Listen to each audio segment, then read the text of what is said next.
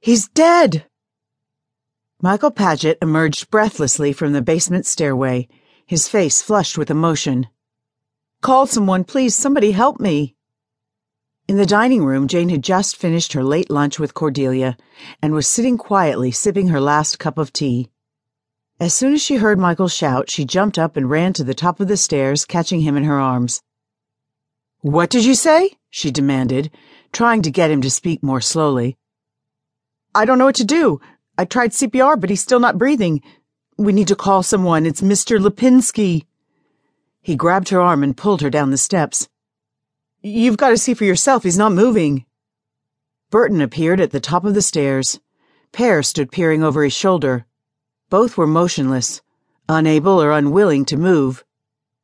What's going on? called Burton tentatively.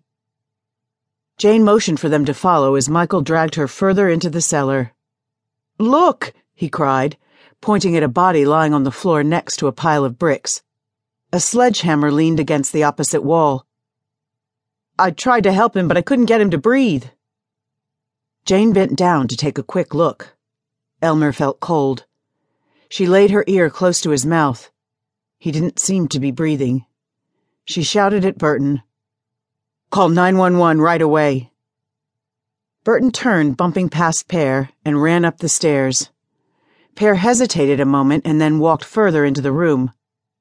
All the color had drained from his face as he stood with his eyes fixed on the lifeless body. I'll go up and try to keep everyone out of here. Jane nodded her thanks. Immediately she felt for a pulse at the side of Elmer's neck. There was none. His face bore the look of a struggle. It told her very little other than that he had not died peacefully. Is this how you found him?